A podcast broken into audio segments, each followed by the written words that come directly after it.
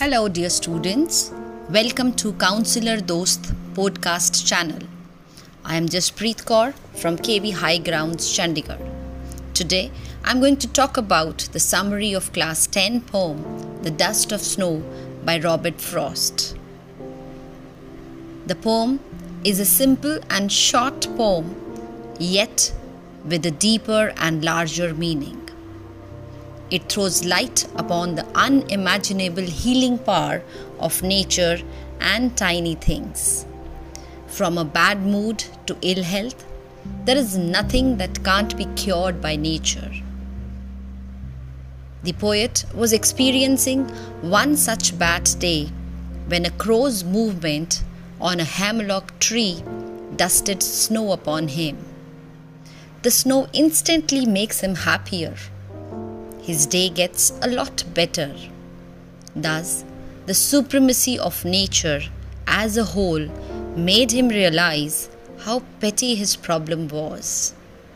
The fact that hemlock tree is poisonous, combined with crow being the indicator of doom and fear, are used in the poem as the carriers of happiness in the life of narrator is ironical.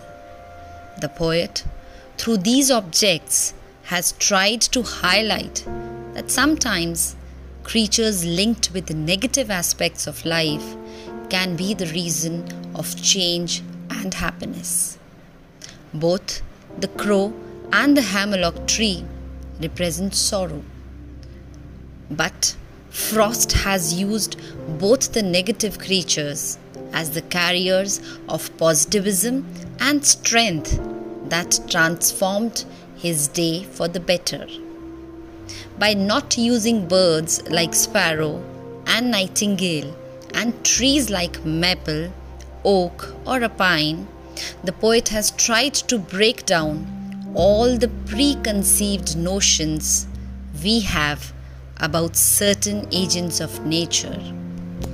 He has tried to make us understand that we see the world not as how it is, but as how we want to see it. Thus, the crow and the hemlock tree together made his day better. Now, the message of the poem, as put into words by Robert Frost,